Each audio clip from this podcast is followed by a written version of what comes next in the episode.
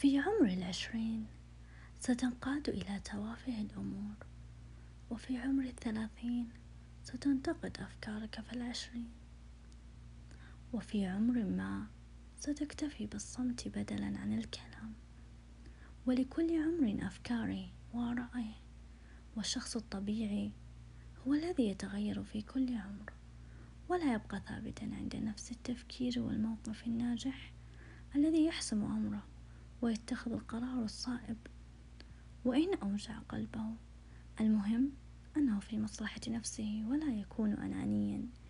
ويفكر بالطريقة نفسها. لا بد من التغيير والتطور للأفضل.